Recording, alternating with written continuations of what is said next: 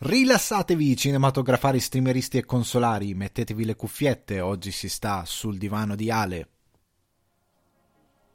Il pezzo che sentite in sottofondo è So There Are No Fuck Buddies di Sibao, ormai avete imparato a conoscerlo, e io sono Alessandro Dioguardi, eh, ospite, presentatore, conduttore, tutto quanto dietro questo podcast. Eh, questa settimana ritorniamo al cinema eh, con una breve brevissima eh, deviazione per le serie tv, ma ritorniamo al cinema. Eh, qualora foste qui per la prima volta, Divano di Ale è uno spazio per rilassarsi, per tagliarsi un po' di tempo per ehm, stare con le proprie passioni, per fare un po' di discussione eh, e per cercare un angolo sostanzialmente di distrazione e parlare delle cose che ci appassionano tanto questa settimana eh, gli argomenti eh, spazieranno dal camera test di The Batman, ormai è passato eh, un po' di tempo da quando è stato distribuito, però ne voglio parlare. Il trailer di The Eddie, la serie Netflix di Damien Chazelle. Il, tra- il trailer, mio dio, di Candyman, è il sequel del famoso horror del 1992 e eh, il trailer e la presentazione della serie tv di Jason Segel eh, conosciuto per il suo ruolo di Marshall Erickson in How I Met Your Mother, eh, Dispatches from Elsewhere e eh, infine voglio parlarvi di The Invisible Man di Lee Wanell, stando alla pronuncia che ho sentito nelle interviste, eh, che è un film molto molto interessante che sono riuscito a vedere al cinema giusto giusto ieri. Ora andiamo con ordine. Eh, partiamo eh, dal camera test di The Batman. Eh, The Batman, film diretto da Matt Reeves, e come molti sapranno sembra largamente ispirato al lungo Halloween, The Long Halloween, graphic novel eh, di Tim, Tim Sale e, e Loeb, Joseph, Joef, non mi ricordo mai eh, il nome di battesimo, di Loeb. È una graphic novel che io amo tantissimo, che rileggo quasi ogni anno poco prima di Halloween e che è stupenda perché è praticamente un, una detective story, una sorta di noir e, um, che coinvolge un po' tutti i personaggi del, um, tutti i villain, molti dei villain, almeno quelli principali dell'universo del Cavaliere Oscuro e um, che va sostanzialmente a raccontare eh, un, una lunga eh, serie di crimini che vengono compiuti da questo uomo misterioso eh, a Gotham City. Eh, allora, io non credo, non, abbia, non, hanno messo nel cast tutti i personaggi, perché altrimenti avrebbero dovuto includere anche il Joker, avrebbero dovuto anche includere Poison Ivy, eh, l'uomo calendario, ci sono tantissimi personaggi. La, chi conosce eh, il Cavaliere Oscuro, comunque Batman e la sua iconografia, eh, sa benissimo quanto enorme, enorme, sconfinato ehm, sia praticamente il numero di villain e soprattutto questa poetica gotica che avvolge questo universo e, ehm, e che va a comporre un, un, e caratterizzare un, un, qualcosa di una, una, poetica narrativa unica, non c'è nessun altro. Eh, come Batman non c'è nessun altro supereroe che ha dei nemici così affascinanti come quelli di Batman, anche quelli secondari. Ehm, e ora entrerò nel merito di una questione, parlando del camera test di The Batman, ehm, che è molto importante, che si ricollega proprio a questo argomento dell'iconografia di Batman e di come è stata portata a schermo. Però andiamo con ordine. Parliamo in sé del camera test. Il camera test ha ricevuto le peggiori reazioni possibili. Come ogni camera test, perché internet dimentica molto velocemente, nel senso che eh, ormai non siamo più ai 15 minuti di celebrità, siamo ai 30 secondi di celebrità. Eh, l'utenza media non vede l'ora, ho scritto anche un articolo a riguardo su Cinefact dedicato a Woody Allen, ve lo linkerò in descrizione. Eh, la gente commenta e cerca il commento più sagace possibile, più commento memorabile possibile per finire da qualche parte, che sia appunto su commenti memorabili, che sia su propaganda live, che sia ricevere 300 mi piace, ehm, cerca una reazione, un, att- un attestato di stima da parte degli altri commentatori facendo del proprio peggio. È una sorta di corrida online. Il problema è che questa cosa è molto vana perché quella popolarità dura veramente 30 secondi. Se sei fortunato ti dura un giorno e poi scompari. Vai nell'oblio, sei stato famoso per 30 secondi un giorno su Facebook, che non vuol dire quasi niente, o su internet se ti va in generale molto bene, e poi scompari vai nell'oblio, ritorni esattamente da dove sei venuto, come giusto che sia, perché fare un commento sagace su internet non è un'abilità, è una cosa che può fare chiunque anche al bar, eh, nel senso che è pieno di personaggi che sono incredibilmente simpatici che riescono a farti passare una bella serata facendo battute a nastro, ma non, li, non lo pagheresti mai un biglietto per sentirli parlare. La stessa cosa è i commentatori di internet. Ehm, il, il, il punto de, di questi camera test è che è successa la stessa cosa per The Joker, come dicevo, del, del dimenticare molto presto, che non era di Joker, solo Joker. E Joker, primi camera test, io alcuni sono andato a rileggermi, sembra un hit ledger della Lidl, ehm, sembra un, un hit ledger in saldo, fa schifo, il trucco da clown è stupido. Eh, il fatto la gente non aveva capito che tante volte non aveva capito che quello fosse un camera test e che col trucco da clown tu lo guardi probabilmente capirai che è una differente interpretazione del Joker, un Joker che non è magari ancora finito, ci saranno delle motivazioni narrative dietro quel make-up, nessuno l'ha capito. Ehm, ovviamente tutto è stato dimenticato quando il film è venuto fuori, ha fatto il successo che ha fatto ora, sono tutti grandissimi fan del Joker.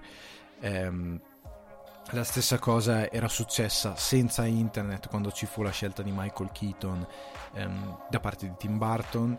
Eh, io credo che forse l'unico eh, camera test che è stato criticato e ha ragione è stato forse quello del gioco di Jared Leto perché era incredibilmente superficiale e stupido ed è rimasto superficiale e stupido poi in pellicola ed ha dato esattamente l'impressione che voleva dare. Era quella l'impressione e quella ha dato, quella è stata. E mm, non credo fosse l'intenzione, ma è andata così.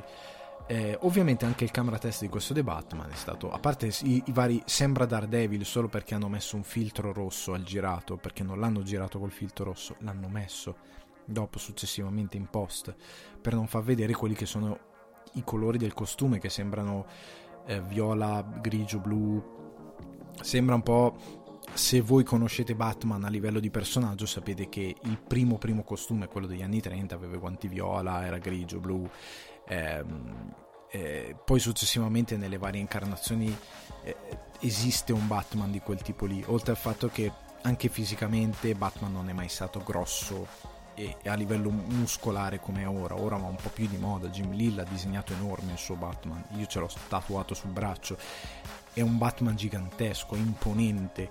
Eh, non è sempre stato così Batman, ci sono altri Batman che non sono così imponenti come quelli di, ehm, come quello di Jim Lee o come altri disegnati sono stati di Batman, appunto quello delle origini, eh, che erano normali. Erano dei personaggi di una statura, potrebbe, potrebbe essere tranquillamente, questo è il bello di Batman che Batman potrebbe essere chiunque, basta che sia un uomo attorno al metro 80, se lo vuoi fare di 2 metri, ma attorno al metro 80, un metro 85, ehm, con un bel fisico, Bruce Wayne può avere qualsiasi faccia perché nel fumetto non è mai stato delineato, e hai Batman. Batman può, è il, bello che negli anni 30, ancora 40 più che altro, ancora prima di definire la possibilità di farlo andare al cinema, perché è arrivata molto dopo, eh, avevano pensato quest'idea di dare un volto a Bruce Wayne anche negli anni. Questa cosa si è confermata ognuno Bruce Wayne ha diversi volti ognuno lo disegna un po' come vuole. L'importante è che sia coi capelli scuri e i colori un po' scuri però sostanzialmente un bell'uomo ma non esiste un, un carattere identificativo. Non è come Peter Parker che ha cambiato un po' look negli anni. John Romita aveva il suo Peter Parker eh, altri ne hanno un altro tipo però Peter Parker è più o meno quello. C'ha un, un iconografia, scusate, visiva che nel corso degli anni ehm, si è un attimino spostata e quindi si è passate di decennio in decennio, di ventennio in ventennio a disegnare un Peter Parker diverso. Eh, però è, esiste, ha una sua forma. e um, Batman uguale e il suo costume uguale e, e si è spostato nel corso del tempo quindi eh, sono stati appunto nascosti i colori col filtro rosso sembra Daredevil no e, e quando sono venuti fuori anche le immagini da Glasgow eh, dove Matt Reeves ha saggiamente scelto di girare parti del, del suo film perché eh, Gotham City è molto gotica e negli Stati Uniti di gotico non c'è quasi niente a livello di città ehm, alcuni hanno criticato anche il costume che è palesemente diverso rispetto a quello che abbiamo visto nel camera test eh, del Batman in moto che era un po' lo stuntman un po' Pattinson ehm, allora critiche sterili ovviamente anche perché raga eh, mettetevi in testa una cosa il cinema funziona in quanto cinema nel senso che ehm, un costume che a voi può sembrare finto da una foto rubata dietro le quinte fatta con un cellulare male, inquadrato bene, è una figata. Cioè, imparate questa cosa. Se voi guardate, andate online, andate su YouTube e vi cercate, ci sono dei video fatti dalla Warner e dalla DC dove fanno vedere eh, quelli che riparano i costumi di Batman. Raga, è gomma piuma. È palesemente gomma piuma. Fatta anche malino anche quelli restaurati, anche quelli conservati bene, è, è gommaccia.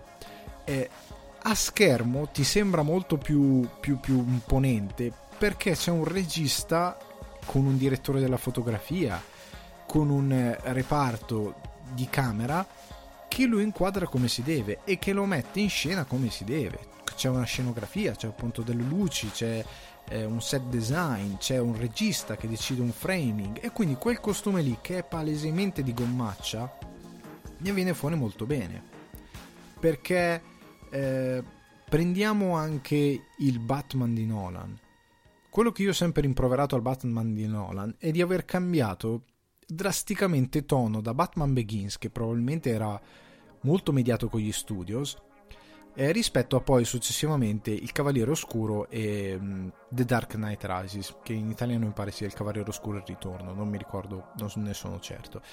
Um, perché il costume di Batman Begins, come la Gotham di Batman Begins, era molto decadente e il costume era molto imponente.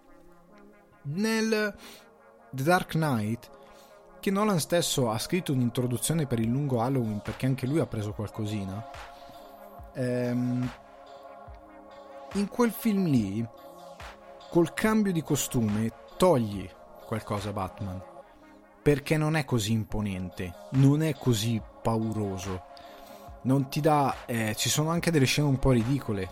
Che ridicolo è forse un termine eccessivo, però quella bella scena che è di impatto dove lui va a prendere Maroni nel locale, che picchia tutti, entra è carina quella scena, ma siccome Batman ha quella fisicità, nonostante Christian Bale sia un bel ragazzone, quando salta sul tavolo e prende Maroni e lo alza, non fa così impatto perché non è così imponente quel Batman lì. Non ha quella potenza scenica che ha invece il Batman di Snyder. Io ho, ho odiato tantissimo i film di Snyder, non hanno nulla a che vedere col personaggio e sono una chiave davvero infantile, ma non voglio entrare nel merito, però il costume funziona. Ben Affleck in quel costume lì è imponente, è grosso, è... lo guardi e dici questo se mi piglia mi fa male, cioè ti dà, ti dà un senso proprio di, di, anche di epica del personaggio, la figura, l'iconografia del personaggio è veramente ben rispettata, ha una presenza. Eh, il Batman di Nolan a un certo punto perde un pochettino della sua presenza.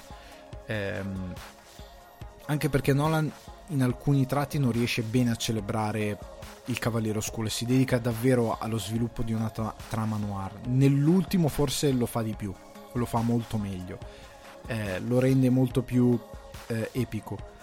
Eh, però in Dark Knight si con- concentrandosi molto su una storia, su un intreccio, sullo scontro col Joker i- ideologico, la figura di Batman, così molto bello quel film. Ehm, perde qualcosa Batman, proprio come figura e anche come presenza. Questo costume che noi vediamo in camera test e che critichiamo, ehm, lo stiamo criticando sul niente. Sul niente, perché poi, ripeto, messo in scena è un'altra cosa.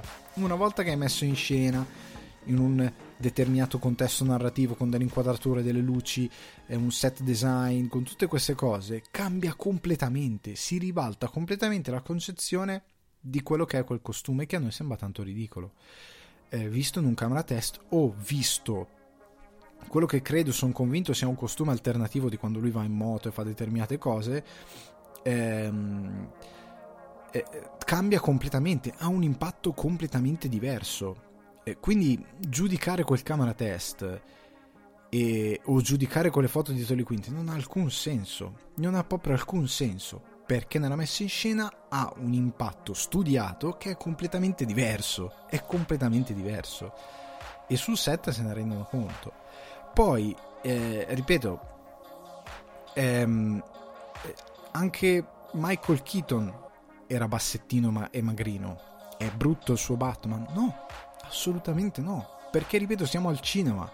Gli metti degli stivali con 4 cm di, di, di, di suola e lui è più alto di quello che è. Il costume fa la sua fisicità, lo rende fisico, lo rende nonostante lui fisicamente non sia magari Christian Bale o non sia Ben Affleck, però ha una sua imponenza, ha una sua scenicità che viene eh, proposta dal regista con la messa in scena. Quindi cri- queste critiche le ho trovate davvero sterili, davvero inutili, davvero da facciamo il commentaccio così finisco su eh, finisco nel, nel, nell'Olimpo della popolarità di 30 secondi di internet. Perché poi oggettivamente non vi è una critica da fare, non c'è niente. È interessante, ad esempio, il simbolo di Batman, che una giornalista ha sgamato, ma non è che quello lì è la pistola. Eh, c'è in una storia di Batman il fatto che lui utilizza la pistola, perché Bruce Wayne ha questa cosa di eh, tenere come cimelio, ehm, a partire dalla pistola che ha ucciso i suoi genitori, tutti i simboli, tutti i totem, diciamo, dei suoi villain. Quindi la moneta di due facce, eh, tutte queste cose, no? Ora, li tiene nella sua Batcaverna. Lui, in un det- una determinata storia, prende la pistola che, che, ha ucciso i suoi genitori, la fonde e ci fa il simbolo da mettere sul costume, questa placca da mettere sul costume. Questo giornalista ha sgamato questa cosa e ha detto: Ma non è che quella cosa lì. E a quanto pare è così. E questa cosa è importante eh, anche il, il fatto di andare a girare a Glasgow per cercare una Gotham più gotica è importante. E ora vi spiego perché. Perché questa è una cosa che Tim Burton aveva fatto molto bene quando si era inventato la sua Gotham. Nel senso che lui aveva visto l'iconografia nel fumetto di Batman e voleva riproporre quell'ambiente. Quindi quell'idea di una città, Gotham sì è un po' New York, ma non è New York non è che l'hanno chiamata Gotham perché non potevano chiamarla New York, eh, è semplicemente per creare un universo ehm, più caratterizzato all'interno del fumetto. Ehm, e nel momento in cui vai a creare una città dal nulla e la caratterizzi così come è adesso Gotham, che è molto decadente, sporca e, e, gotica e ehm, che passa dai grattacieli del, del, del, delle zone finanziarie alle parti più, le palisade decadenti e, e sporche e abbandonate. Ehm, e, e, dai una caratterizzazione molto potente, molto forte e dai anche senso al fatto che Batman si muove in quella città. E, e, Barton l'aveva fatto molto bene. Che Barton si muova per quella Gotham. Che Barton, scusate, che Batman si muova per quella Gotham che cammini per le strade, che guidi la sua Batmobile per le strade, è, è, è contestualizzato, cioè dà contesto e dà credibilità all'interno della finzione che questa cosa sia possibile. In nel Batman di Nolan no.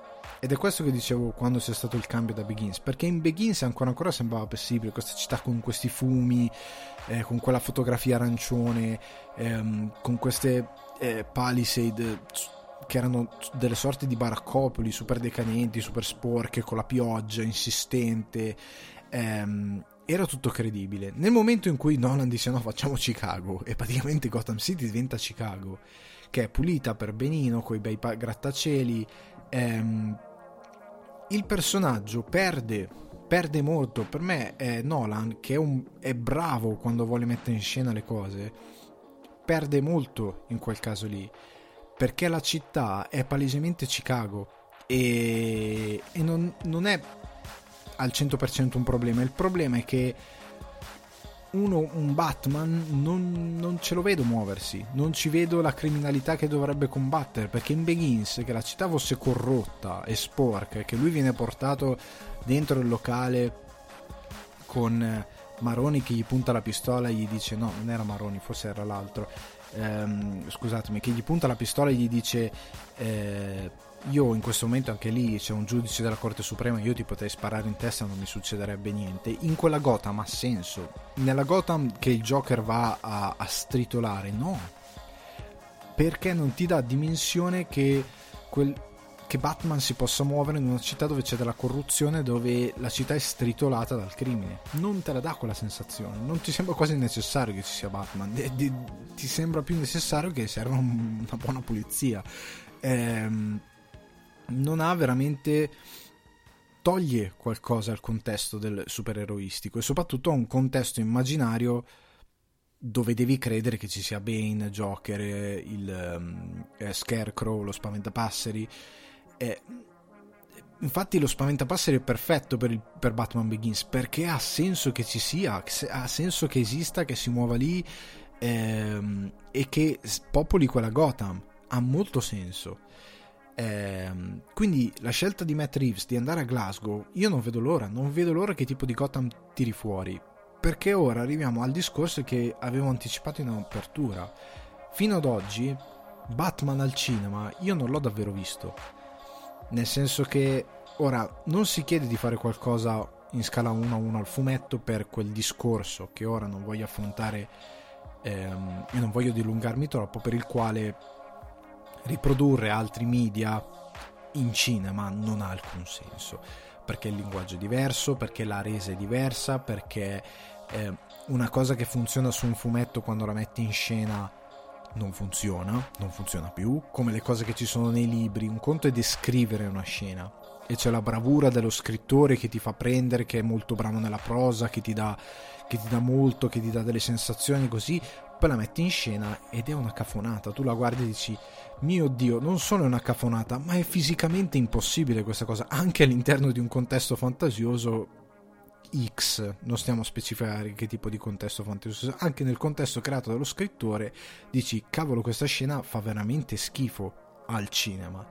E la stessa cosa è per il fumetto, per il fumetto alcuni costumi, ehm, come recentemente visto in Titans, trasposti in live action fanno davvero schifo ehm, come altri funzionano molto, continuano a funzionare molto bene e quindi si rende necessaria una conversione, un adattamento, per questo si dice adattare.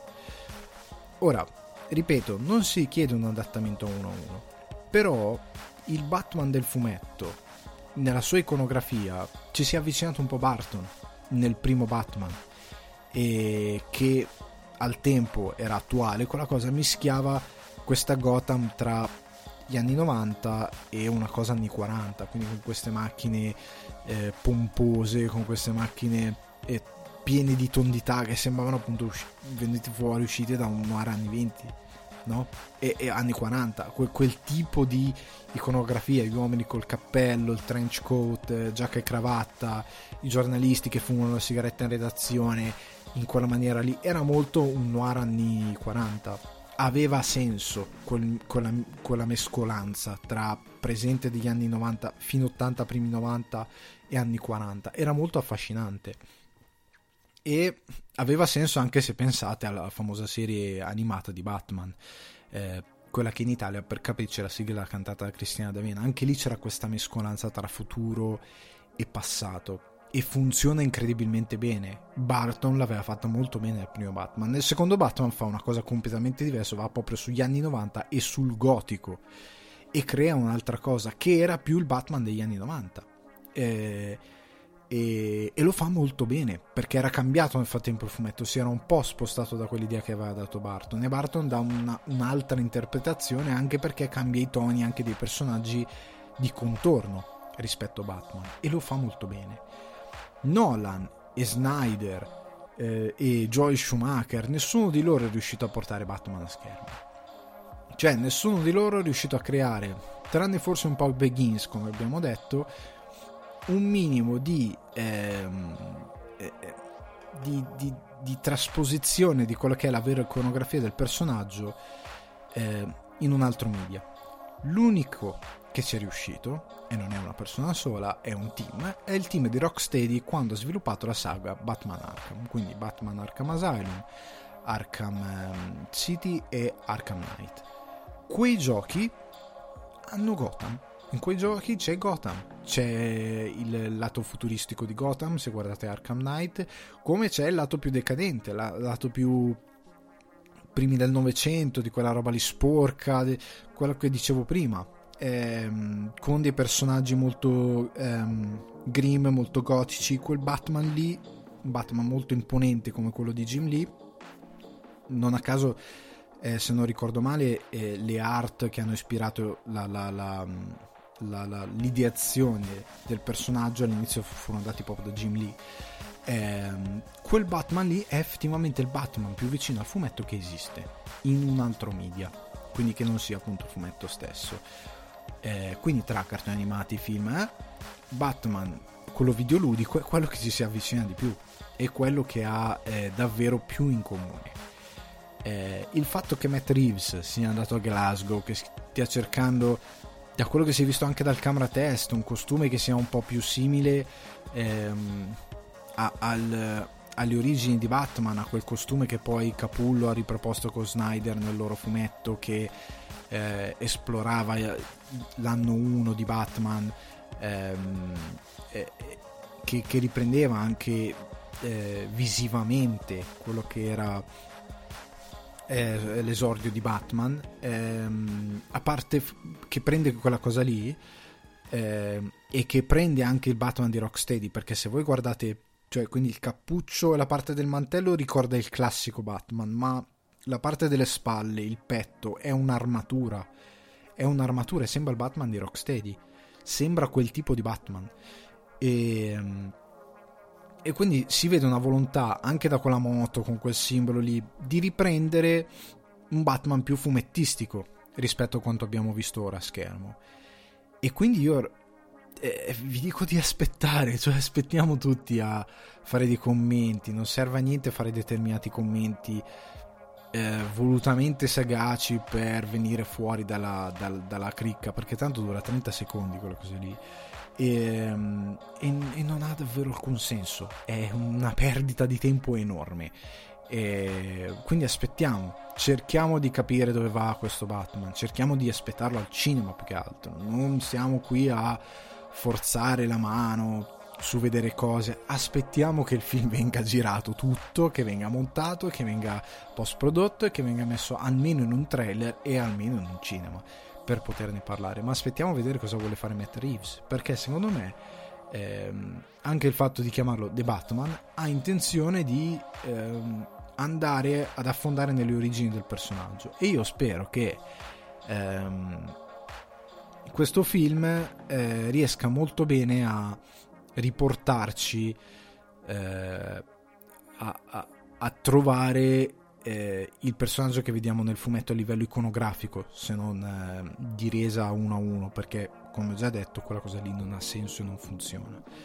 Ehm, quindi evitiamo le critiche per favore, ancora non abbiamo visto assolutamente niente. Ricordiamo che quel camera test o quelle immagini rubate dal set devono essere contestualizzate in una regia, in una messa in scena, in una fotografia e che non ha alcun senso criticarle ora, ok? Quindi evitiamo, aspettiamo di vedere il film. Ok? Ora passiamo al prossimo argomento, il trailer di The Eddie. Damien Chazelle, eh, dopo i successi di eh, La La Land e i molti Oscar e l'ignorato eh, First Man, il, ehm, torna con una serie tv per Netflix che è appunto questa di Eddie e torna al suo amore, al jazz, eh, come abbiamo visto anche in Whiplash.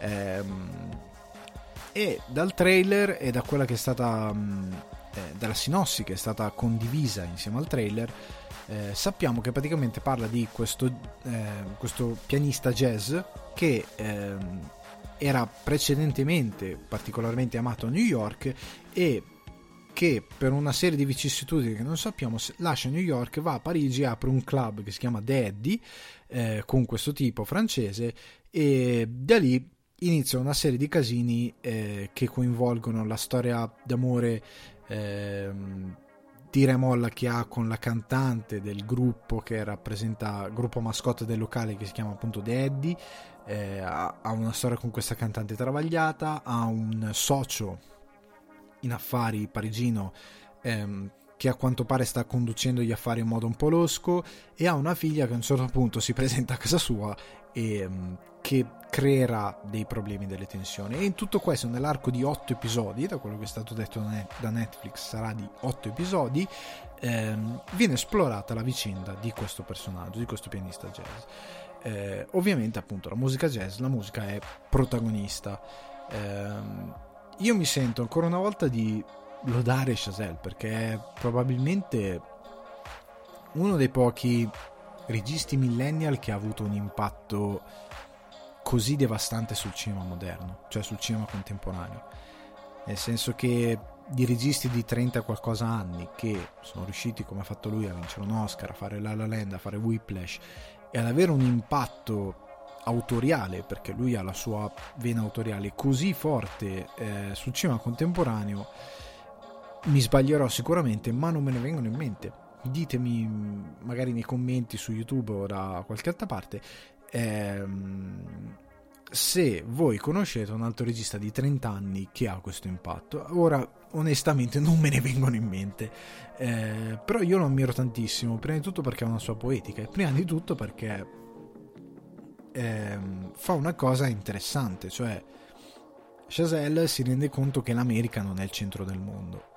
Si rende conto che per quanto il jazz abbia radici eh, nel, nel anche americane do, e che trova in New York una capitale diciamo culturale degli Stati Uniti dove il jazz è molto diffuso ehm, si rende anche conto che non è l'unico posto del mondo dove esiste e si rende conto che Parigi è stata eh, storicamente eh, sede di artisti e di musicisti e, e prende il suo personaggio e lo porta lì e ci porta a quanto è stato scritto nella sinossi eh, in diversi quartieri della società parigina di oggi, quindi probabilmente anche ehm, mostrando le varie culture che si muovono eh, a Parigi, che è una, comunque ha una società abbastanza multiculturale.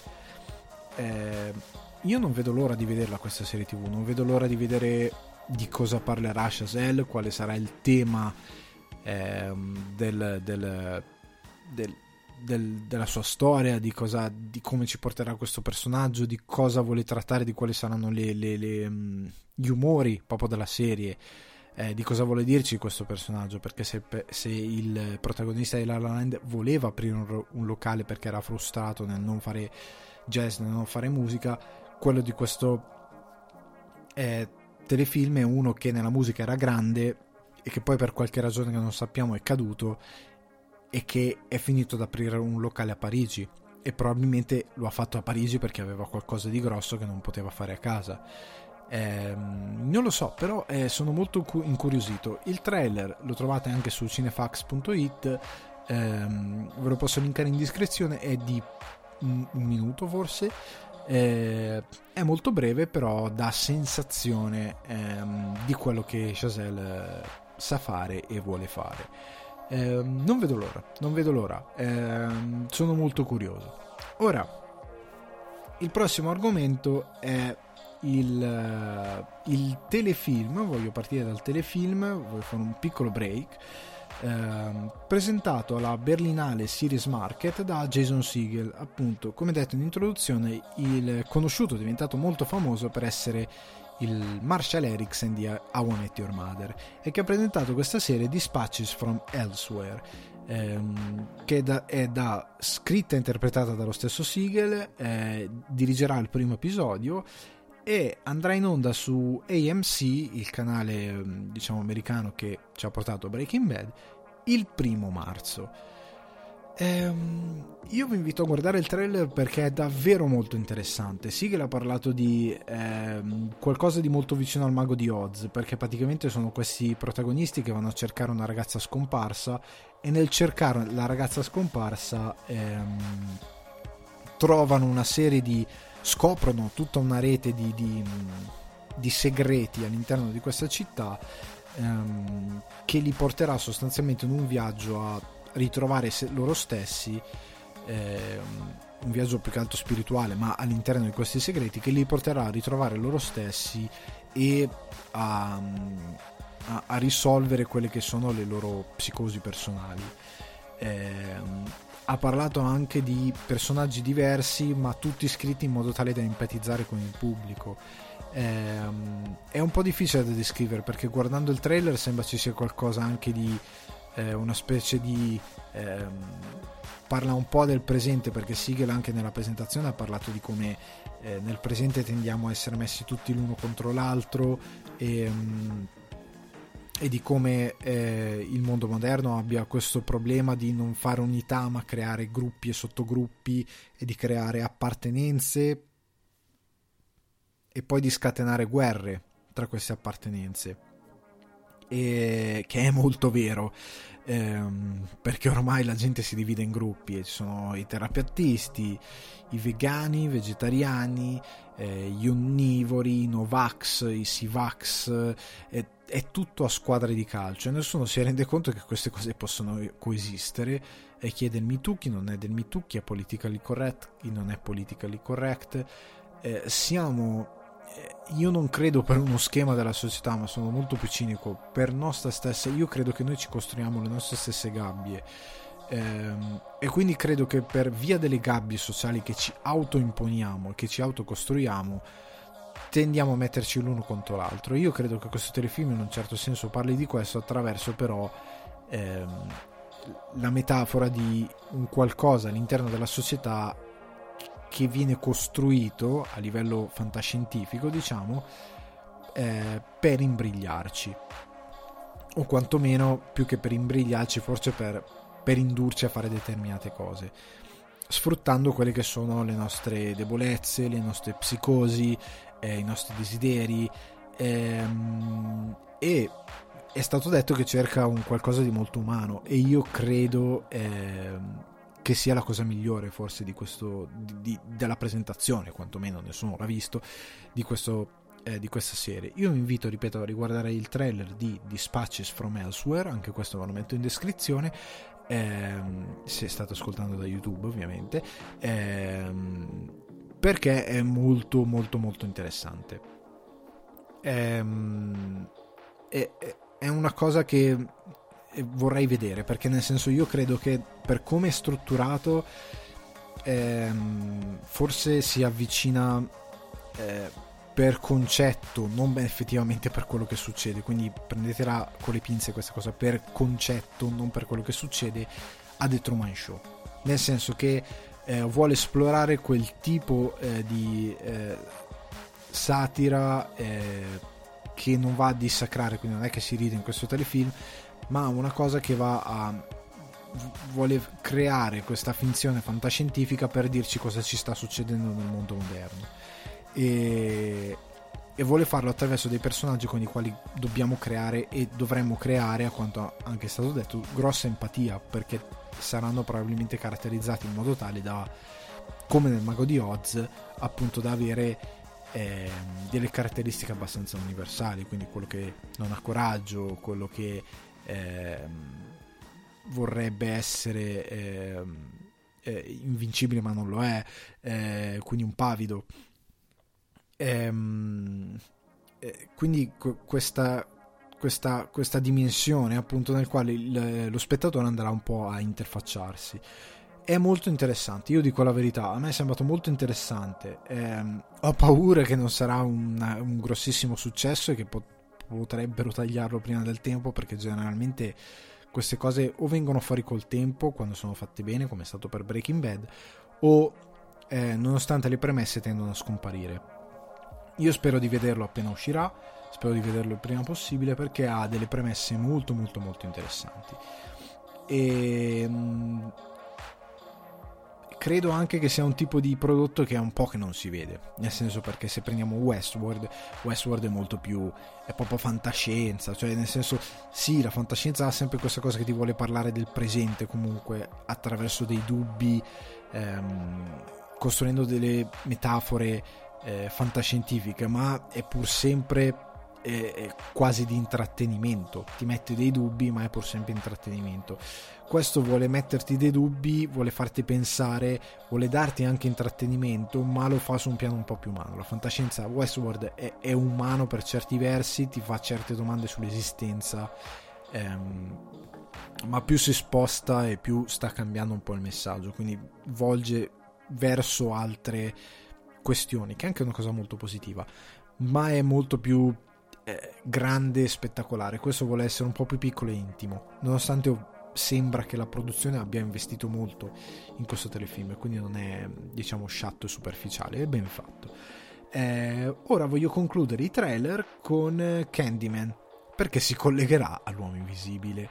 Eh, Candyman ehm, è un sequel dell'originale del 92 diretto da Bernard Rose ehm, che sarà diretto da Nia da Costa ed è prodotto dalla casa di Jordan Peele. E, um, il trailer è molto bello, anche qui, se siete su YouTube ve lo metto in descrizione.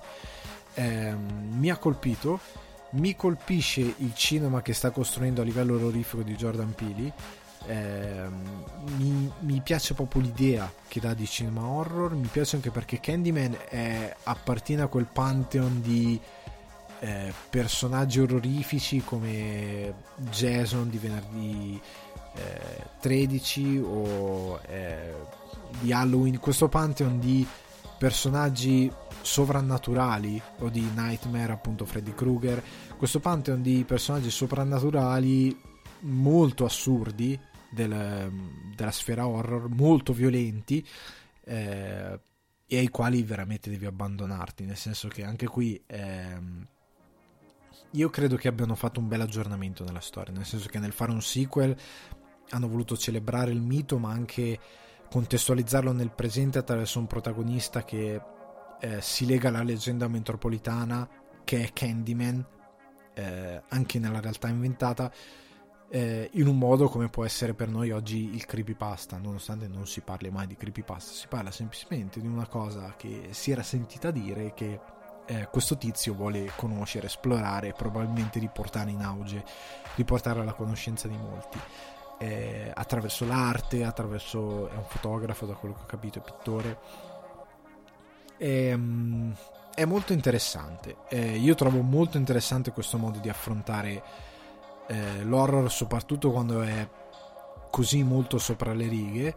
E trovo anche interessante che non sia stato ripreso pedissequamente con la poetica anni 90 e riproposta pari pari con lo schema orrorifico usuale. Ehm, vedo già le critiche in un certo senso, ecco, perché eh, il pubblico moderno, io ne ho parlato molto su Cinefax, ho fatto una, una rubrica in tre parti a riguardo dell'argomento, mi piacerebbe magari farci un podcast. Ehm, però il mondo moderno fa fatica con l'horror, fa fatica perché non riesce ad abbandonarsi all'idea di una cosa orrorifica, palesemente finta. E ha anche questa, questa brutta, eh, mm, come dire, questa brutta interpretazione dell'horror in quanto qualcosa che ti deve spaventare. Mentre non è così, l'horror ti deve anche disgustare, ti deve far vedere una cosa che magari non vuoi vedere o o semplicemente ti deve raccontare una storia di, di orrore, di paura, quindi di gente che viene ammazzata, di, di, di mostri, eh, non deve essere per forza universalmente riconosciuto come una cosa che deve farti paura e devi saltare sulla sedia. E trovo molto ridicolo quei personaggi che vanno al cinema e ridono tutto il tempo perché vogliono sentirsi grandi.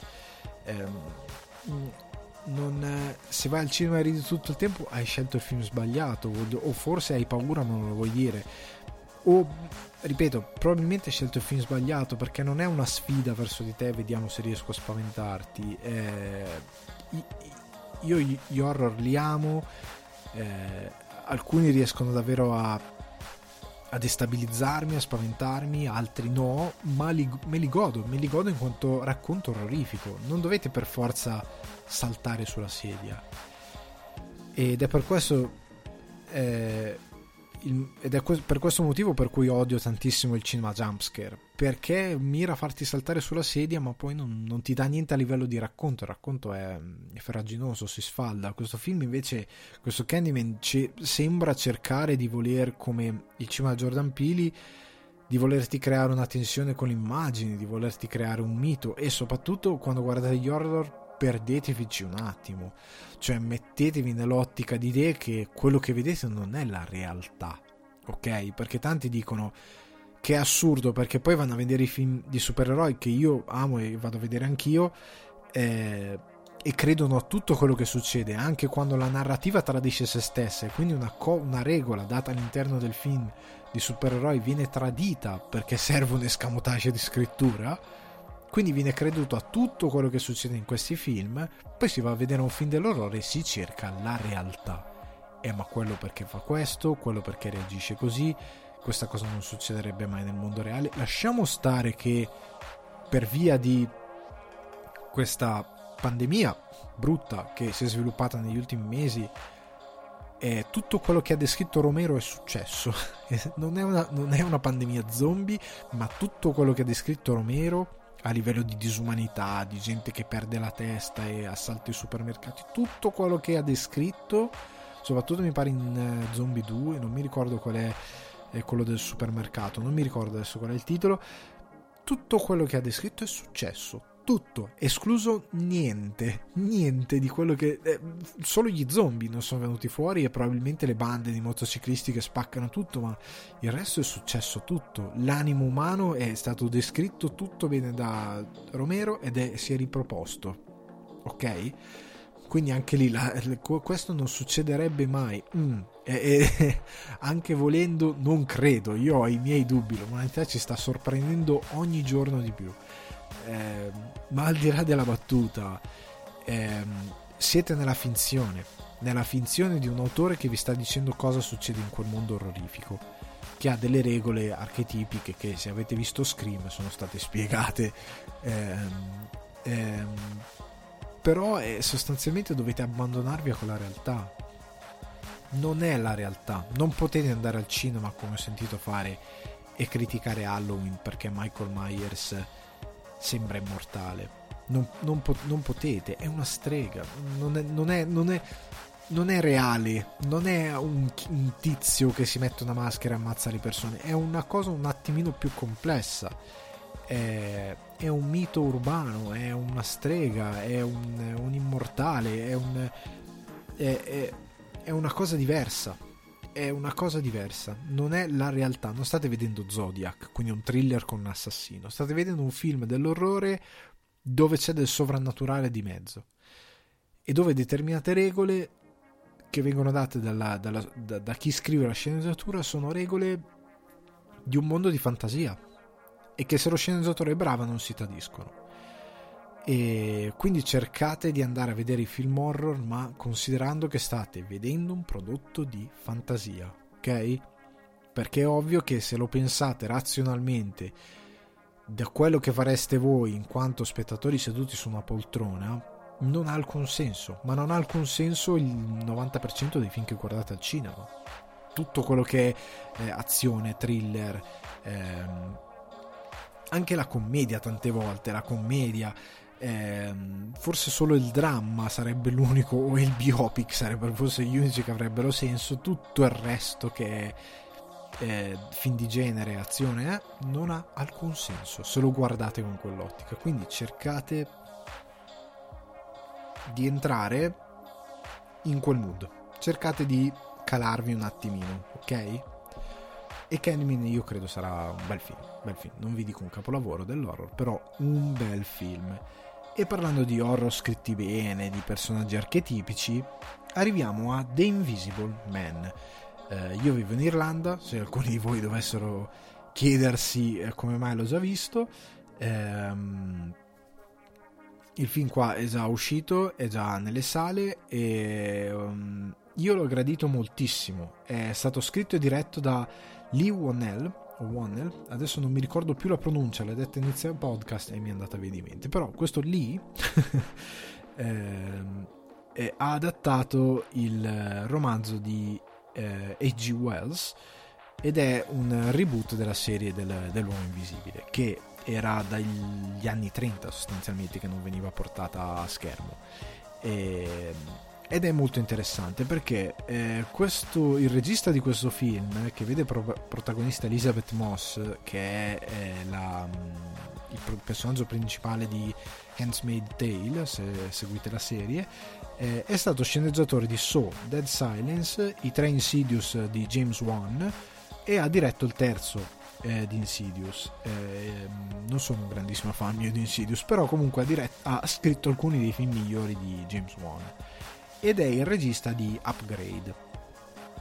Un bel film di genere, eh, credo lo troviate su Netflix, credo sia ancora su Netflix, era su Netflix fino a qualche tempo fa, provate a cercarlo e mm, il film è prodotto per eh, la Universal da Blumhouse che sta tirando fuori delle robe veramente belle proprio a livello di horror e stanno riportando l'horror a un bel livello e, um, allora The Invisible Man ehm, contrariamente al romanzo degli anni 30 eh, che ovviamente deve essere riadattato perché là era quasi fantascientifico la, la, la radice dell'uomo invisibile eh, lì, come dice in alcune interviste, eh, fa una cosa che io adoro e che io, reputo molto intelligente. C'è un'intervista che ha rilasciato per Variety, visto che gli è stato appena dato un bel accordo con Blue Mouse, visto l'esordio che ha incassato molto negli Stati Uniti di, di Invisible Man. Ehm, gli è stato dato un nuovo accordo e sostanzialmente ehm, lui in questa intervista diceva che eh, odia quando Hollywood prende i personaggi tipici dell'orrore, quindi Dracula, l'uomo invisibile, l'uomo lupo, tutti questi personaggi, personaggi Dr. Jekyll e Mr. Hyde, e invece di riraccontarli, quindi di creare di nuovo il mito e magari di riscriverli, eh, cosa che credo non l'ho vista, ma credo che abbia fatto il Dracula recente di BBC. Ehm, lui dice al posto di riscriverli loro cosa fanno ok quello è Dracula. Però questa volta è un agente segreto. Oppure però questa volta Dracula è un supereroe come hanno fatto con Dracula Untold. E questa cosa è insopportabile ed è oggettivamente insopportabile. Io condivido moltissimo questa visione. Lì invece eh, come è giusto che sia prende il personaggio dell'uomo invisibile e lo adatta al mondo moderno e quindi lo riscrive per il mondo moderno. E quindi cosa fa?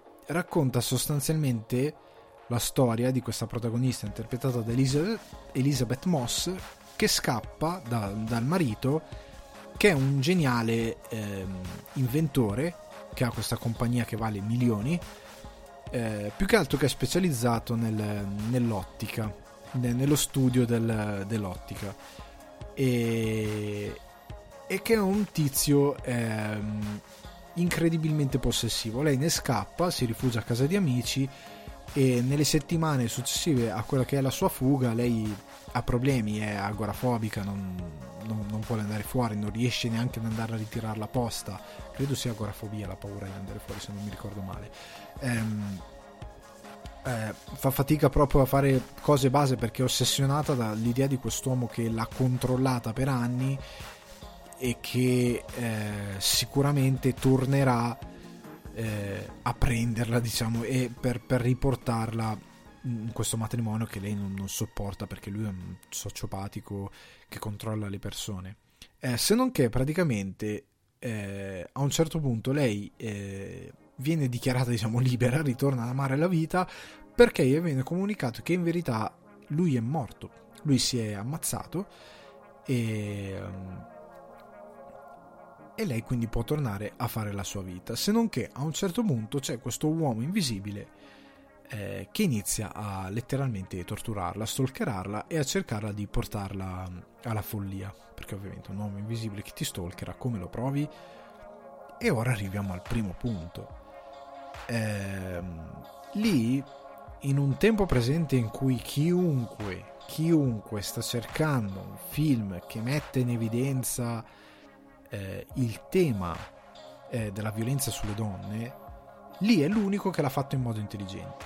Perché, ritorniamo indietro, eh, che cosa fa il film di genere? Il film di genere, da sempre, come abbiamo detto prima Romero con gli zombie, ehm, cerca di portare allo spettatore eh, le, le preoccupazioni sul mondo moderno attraverso una storia orrorifica.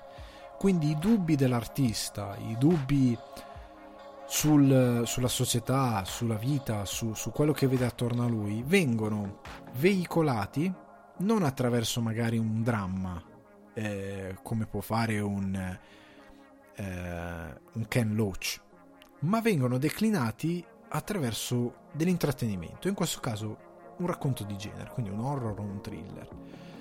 Ehm, quindi Romero esprimeva le sue preoccupazioni riguardo alla società moderna, razzista, consumista, eccetera, eccetera, attraverso gli zombie e ha creato, inventando lo zombie, uno dei personaggi per descrivere la società più potenti di sempre. Tant'è che tutti gli spettatori di The Walking Dead sappiate che siete appassionati a una cosa che nel cinema è 40 anni che si discute. The Walking Dead prende, estende eh, in un mondo più largo e affascinante perché è una serialità e quindi crea altri personaggi e lo fa in modo un po' più eh, cult e pulp. Un mondo che ormai è, già archetipico che si discute da tantissimo tempo. Se guardate i film di Romero li ritrovate determinate cose e in certi casi con molta più fantasia. Ehm, come appunto ehm, Romero ha espresso i suoi dubbi attraverso lo zombie eh, Jordan Peele ha trasmesso i suoi dubbi attraverso riguardo una società razzista, non facendo come Spike Lee, che fa un film bellissimo e potente come Black Clansman, eh, non lo fa così, ma fa Get Out, scappa, dove si parla del controllo della razza, cioè quindi un, una forma di schiavitù molto più elevata, quindi di un padrone che non arriva più a, ehm, a, a a, schiavizzare fisicamente l'afroamericano, l'uomo afroamericano, ma che arriva a, a, addirittura a possederlo a livello proprio psicologico e fantascientifico quasi. Ehm, e, e, e, quindi porta, ci porta a un'altra cosa. Oppure la, la, società consumistica moderna o il fatto di come la società americana sia bipolare attraverso eh, il suo as che è un film noi in Italia, un film che molti hanno criticato perché l'hanno paragonato a Get Out. Scappa, senza nessuna ragione, sono due film completamente diversi che non ci pigliano. Qualcuno l'ha paragonato, cosa che non, vi prego se non l'avete visto non lo fate perché non ha alcun senso. Ehm, trattano degli argomenti completamente opposti e attraverso il doppelganger ehm, Jordan Peele ha portato le sue preoccupazioni. Lo ha fatto molto bene. Eh, questo film, nel parlare della violenza sulle donne, di stalking eh, e di come una donna sia sostanzialmente quasi senza potere inascoltata quando a stalkerarla è un uomo maschio bianco eh, pieno di soldi soprattutto che ha il potere di pagare un, un avvocato di metterlo di dargli in mano un potere enorme eh, sia praticamente una vittima senza quasi possibilità di ribellione. E, e, lo fa, questo messaggio lo passa in un modo che tu ci pensi dopo, ma è incredibilmente ben fatto, cioè è incredibilmente ben contestualizzato e soprattutto eh, ha l'intelligenza di non spiegartelo all'interno del film, perché il cinema peggiore è quello che ti spiega le cose perché se Elizabeth Moss a un certo punto avesse fatto un, mo- un, monologo su come la donna è inascoltata all'interno di questo film, cosa che molti film fanno, tutto sarebbe stato distrutto, tutto, completamente. Mentre invece in questo film, come in ogni buon film e come in ogni buon film dell'orrore, a, a parlare sono le immagini e sono le azioni dei personaggi. Ed Invisible Man reinventa il mito dell'uomo invisibile in un'altra chiave una chiave più fantascientifica e lo fa molto bene. Nel senso che l'archeti- l'archetipo del mostro dell'uomo invisibile, che è un personaggio degli anni 30, oggi sarebbe un po' ridicolo, molto ridicolo.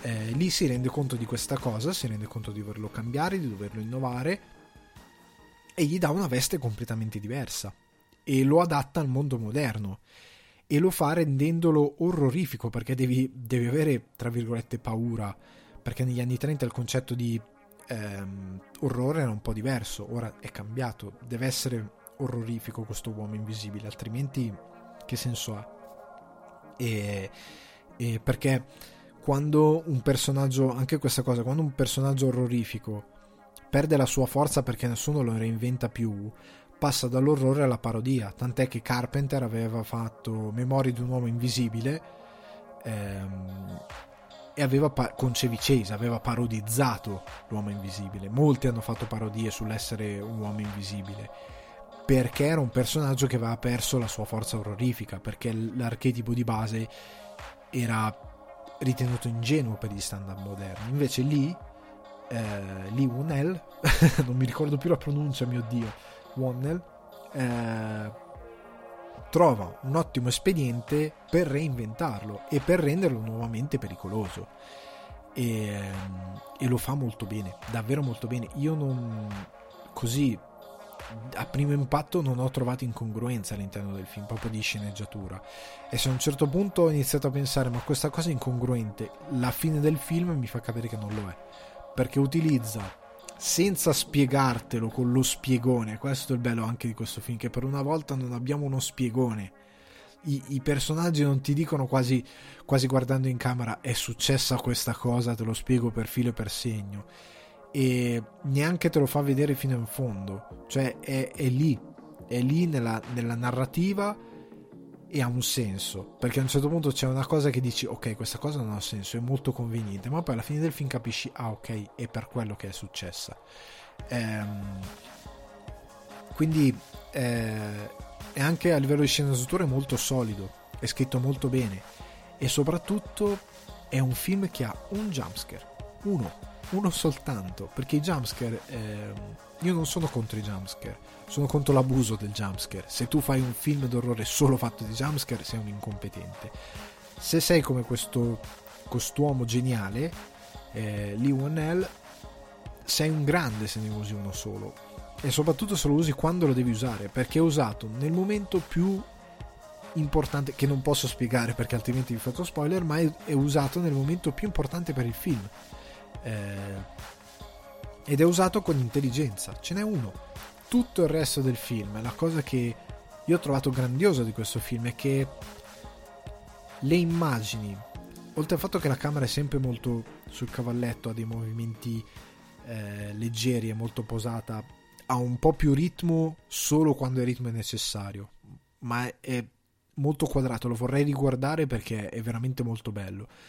Eh, vorrei un po' studiarlo un po' di più sta regia perché la cosa che ritengo meravigliosa è che crea la tensione con l'immagine. Come si crea la tensione dell'immagine? In questo film quello che lui fa è noi siamo focalizzati su quello che fa il personaggio, a un certo punto la camera si sposta verso una zona eh, della scena e tu dici ok, ora succede qualcosa. Cioè ti crea l'aspettativa che possa succedere qualcosa, ti mette una tensione, mette dei suoni, usa tantissimo i suoni. Io sono stato fortunato, l'ho visto in un, in un cinema che ha il Dolby Atmos e mm, non so se l'hanno effettivamente poi registrato, girato in Dolby Atmos eh, con questa tecnica per il sonoro. Però il suono è molto importante, è fondamentale perché diventa un modo, un modo, diventa un modo ehm, per diventa un indizio narrativo per diverse cose.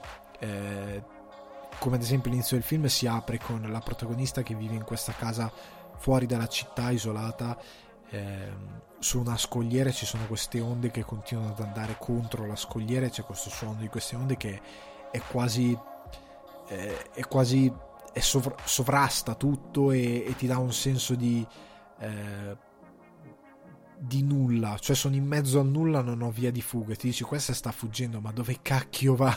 E ti dà quella sensazione di è, è, è finita per lei, cioè dove va? Se quello si sveglia è finita.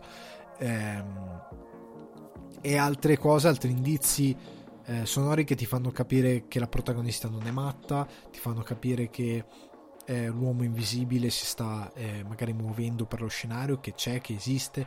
Ehm, è incredibilmente intelligente, usa proprio il sonoro e ancora una volta la ripresa, c'è questa scena meravigliosa dove eh, lei sta scappando e di nascosto la camera si gira, inquadra un corridoio e tu dici e ora? E, e, e, non c'è la musica, non c'è la musica che sale obbligatoriamente fino a, ad andare a un picco per farti il jumpscare o uno stacco per dire ok non è successo niente ma sono messo tensione.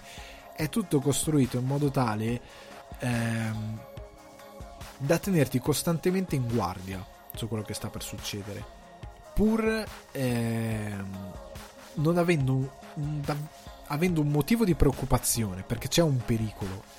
Non è che non c'è, c'è il pericolo, però non sai se sta arrivando o meno, perché si sta parlando dell'uomo invisibile.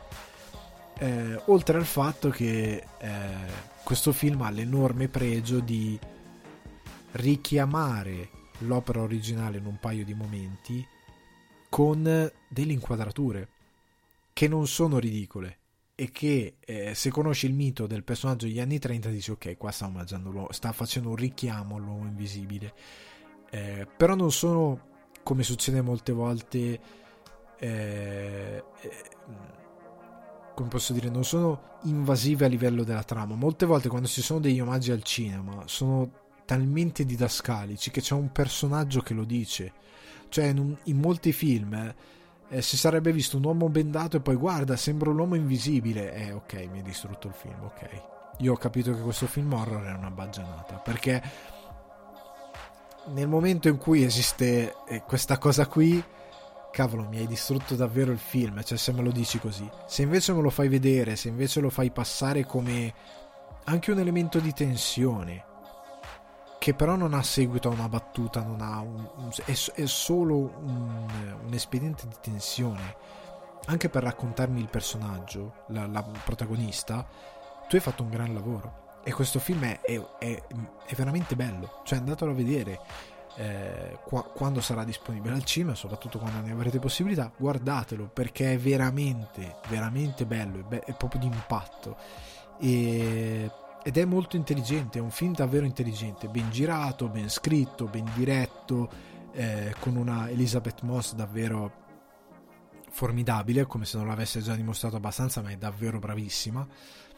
E, e io credo che sia probabilmente eh, uno degli horror più belli visti negli ultimi anni, anche perché, ripeto, prende un argomento come la violenza sulle donne e senza rimarcarlo in modo stupido, perché era facile fare un revenge movie. Ne hanno fatti, eh, di film di vendetta con lei che ammazza tutti. Eh, sono anche godibili, ma non hanno, non hanno davvero l'impatto che ha questo film perché sono come altri 100 del genere questo qua invece è una bella rivisitazione di un personaggio che non stava al cinema in chiave orrifica da anni, decenni, e, e che ritorna al cinema con una forza molto, una forza filmica, proprio a, a livello di impatto iconico molto interessante. E che dà allo spettatore un protagonista con una morale anche interessante perché la nostra protagonista è una vittima ma non è, un, eh, non è una bandiera lasciata al vento nel senso che quando vengono portate le vittime a schermo tante volte eh, si esagera nel, nel, nel richiuderle nel, nello stereotipo della donna indifesa o della donna che subisce in continuazione. Questa è una donna che combatte e combatte con i mezzi che ha ma pur sempre combatte. E mm, e tutti i danni psicologici che subisce, tutta la, la, la violenza, perché è, è, violento a livello psicologico questo film. E, ed è una delle cose che mi ha divertito e mi ha, mi ha affascinato di più, che a livello psicologico è pesante, non tanto a livello fisico, nonostante il sangue ci sia, c'è il sangue, c'è la violenza, ma è psicologicamente eh, pesante per la, per, per la, protagonista del film. E, e io l'ho trovato davvero intelligente, affascinante, ben scritto, ben girato. eh, e ripeto uno degli horror migliori Do- mentre prima de- che iniziasse il film ci sono stati altri due o tre trailer della Blue Mouse di film della Blue Mouse uno è Fantasy Island dove così a sensazione ho visto delle recitazioni prove di recitazione orrende e delle idee probabilmente interessanti ma probabilmente bruttine e un altro film, film sempre Blue Mouse mi è sembrato abbastanza ridicolo. Non, non, non, saprei, vorrei vedere il film poi perché giudicare da un trailer è veramente difficile. Ehm, ma al di là di questa cosa, la Blue Mouse negli ultimi anni, tra i suoi molti prodotti, perché ovvio una casa di produzione ogni tanto deve fare anche qualcosa che sia horror, ma per un pubblico più ampio, ecco diciamola così, eh, come i vari Insidious, eh, che non sono Blue Mouse, però per dire eh, deve fare quel tipo di, di, di, di, intrattenimento lì, ma molto spesso fa degli horror di grandissimo livello e che proprio ti fanno dire oh che bello sto vedendo un bel film di genere. E l'uomo invisibile mi è piaciuto un sacco. A questo punto uh, ho finito. Ho finito con gli argomenti di questa settimana quindi vi consiglio l'uomo invisibile. Ehm, spero vi sia interessata la chiacchierata su Batman sull'iconografia dell'uomo pipistrello e su come è stato portato al cinema, anche se è stata piuttosto circoscritta al, ehm, al suo aspetto e all'aspetto di Gotham più che ad altri fattori. Eh, spero che la discussione di questa settimana vi abbia interessato e ci risentiamo la prossima settimana, ma prima vi ricordo che il podcast è disponibile su Spotify, su Apple Podcast e che l'ho trovato anche su YouTube, su Apple Podcast e YouTube. Potete lasciare le vostre impressioni, potete contribuire con dei commenti. Su Apple, Podcast potete votare, potete lasciare una recensione. Se la lasciate a 5 stelle non mi dà fastidio. E su YouTube mi trovate semplicemente con Alessandro Dioguardi, cercate ho il mio canale, eh, ci sono tante belle cosette e andate a scoprirle. Eh, vi mando un saluto e un abbraccio e vi auguro buona giornata, buona serata o buon pomeriggio o qualsiasi altra cosa. Ciao!